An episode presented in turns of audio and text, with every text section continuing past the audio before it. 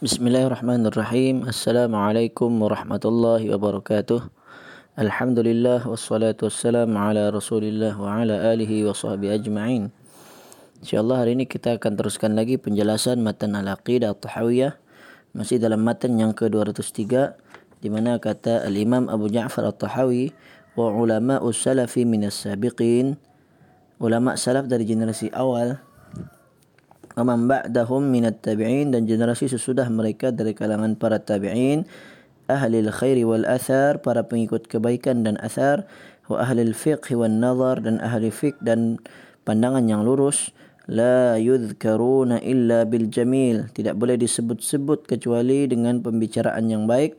Wa man dzakarahum bisu bisu'in uh, dan sesiapa yang menyebut-nyebut mereka dengan keburukan fahuwa ala ghairi sabil. Maka mereka maka dia tidak berjalan mengikut uh, jalan yang yang lurus maka dia tidak mengikuti jalan yang lurus uh, setelah uh, kita bacakan tentang penjelasan di mana kata uh, Syekh Dr. Saleh Fauzan maksud daripada perkataan ahli sunnah wal jamaah ahli ilmu kemudian ahlul fiqh wan nazar kemudian uh, ahlul athar dan juga ahlul hadis maka uh, Dr. Syekh Salih Fauzan mengatakan para ulama itu ada dua kelompok. Kelompok yang pertama ulama athar. Kelompok yang kedua ahli fiqh.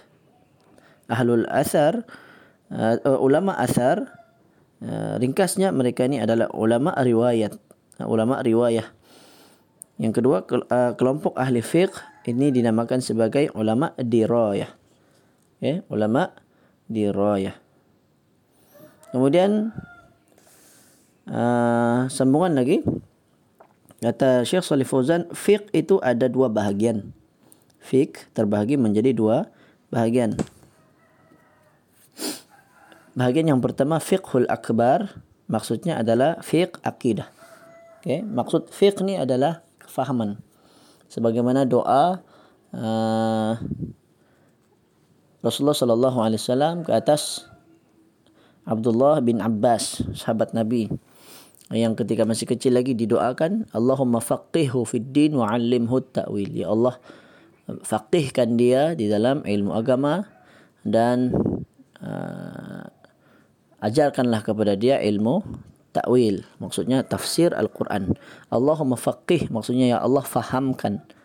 Jadi fiqh itu uh, secara bahasa artinya fahamlah kefahaman.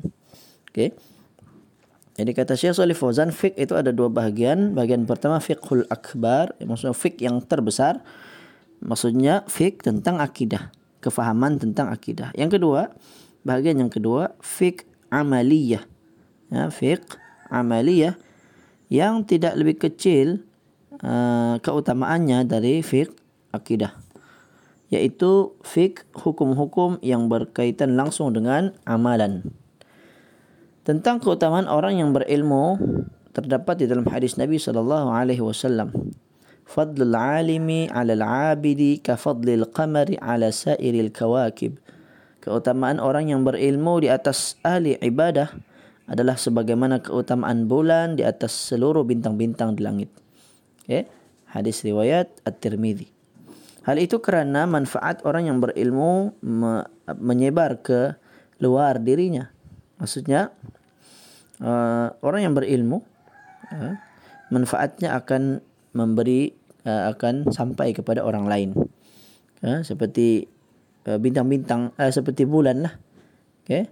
Kalau bulan Ah, manfaatnya bulan itu di, disaksikan oleh semua orang kan? Maksudnya kelihatan jelas cahayanya ha, berbanding berbanding bintang-bintang di langit yang begitu terlalu kecil cahayanya tidak sampai. Cuma dapat kelihatan lah okey? Cahayanya tidak terlalu tidak terlalu terang dan dia hanya uh, berkelip-kelipan. Itu per, perbandingan menunjukkan bahawa ahli ilmu itu lebih utama dari abid Abid ni ahli ibadah. Ahli ibadah seperti bintang-bintang di langit. Kan?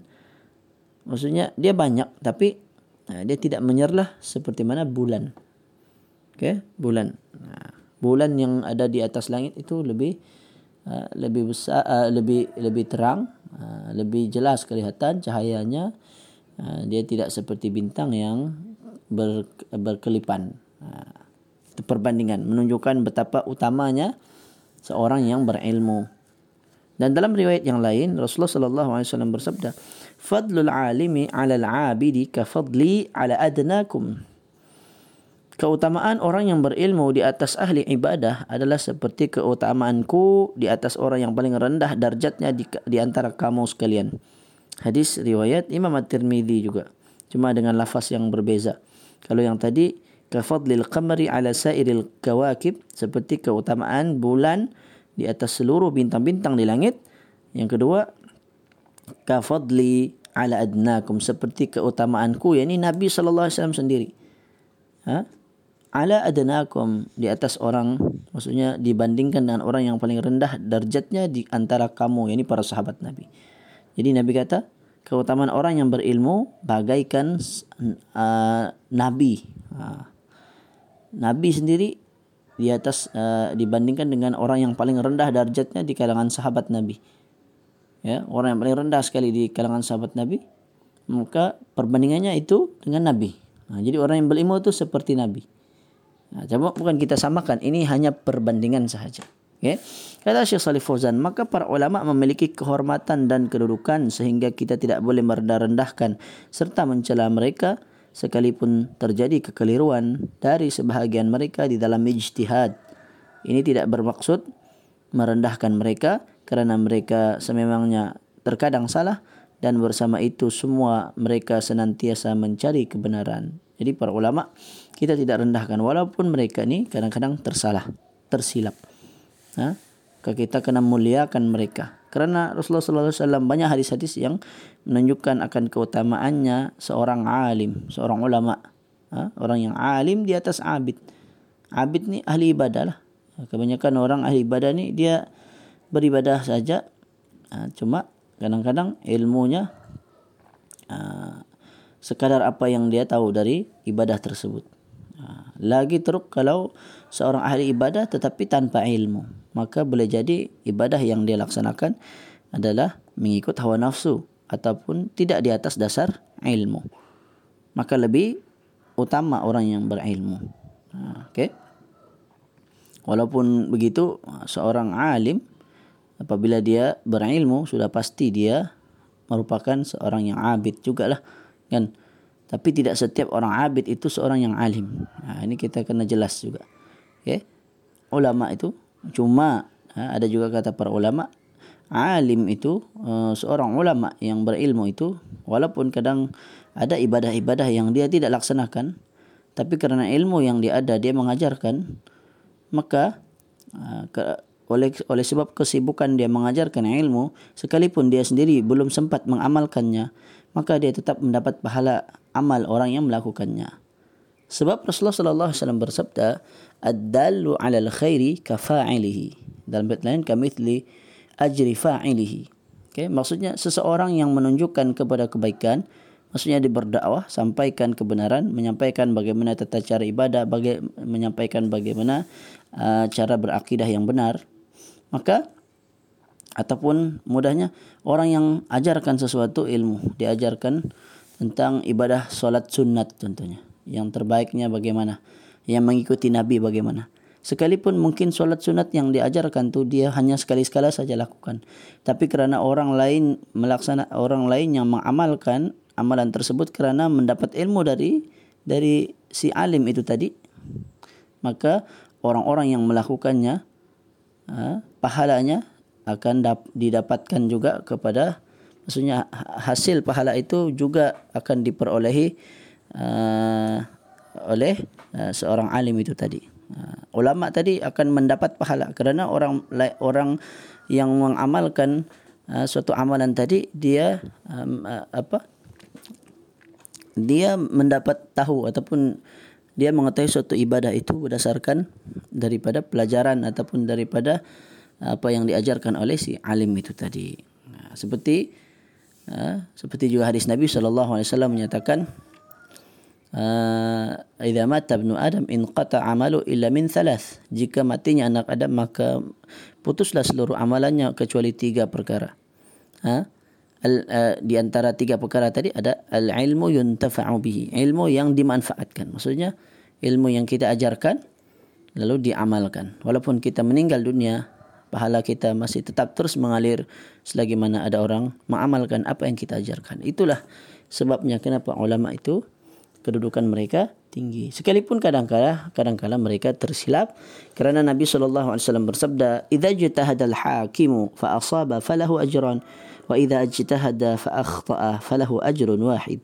Apabila seorang hakim berijtihad kemudian benar, maka dia mendapatkan dua pahala. Dan apabila dia berijtihad kemudian dia keliru, maksudnya tersalah, maka dia mendapatkan satu pahala. Hadis riwayat Bukhari dan Muslim.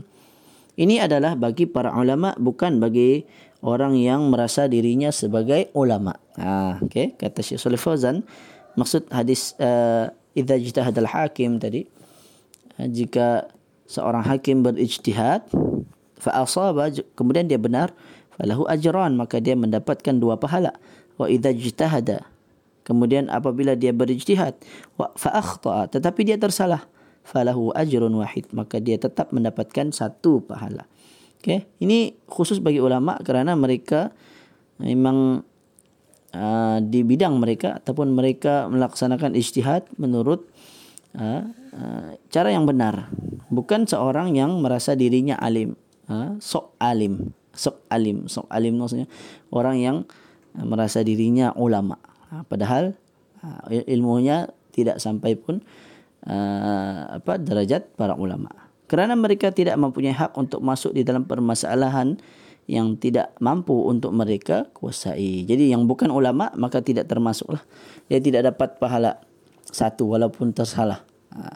Hanya ulama saja yang bila dia berijtihad kemudian dia salah dia masih dapat satu pahala. Mereka tidak berdosa. Okay? Tapi bagi orang yang bukan tarafnya sebagai ulama kemudian konon-konon pergi berijtihad padahal dia tidak mahir pun maka dia tidak akan mendapatkan pahala bahkan dia ber berdosa. Wallahu a'lam insyaallah kita akan sambung lagi. Aku lu qouli hadza wa astaghfirullah alazim li wa lakum wa sallallahu ala nabiyyina Muhammad wa ala alihi wa sahbihi wa barik wasallam. Assalamualaikum warahmatullahi wabarakatuh.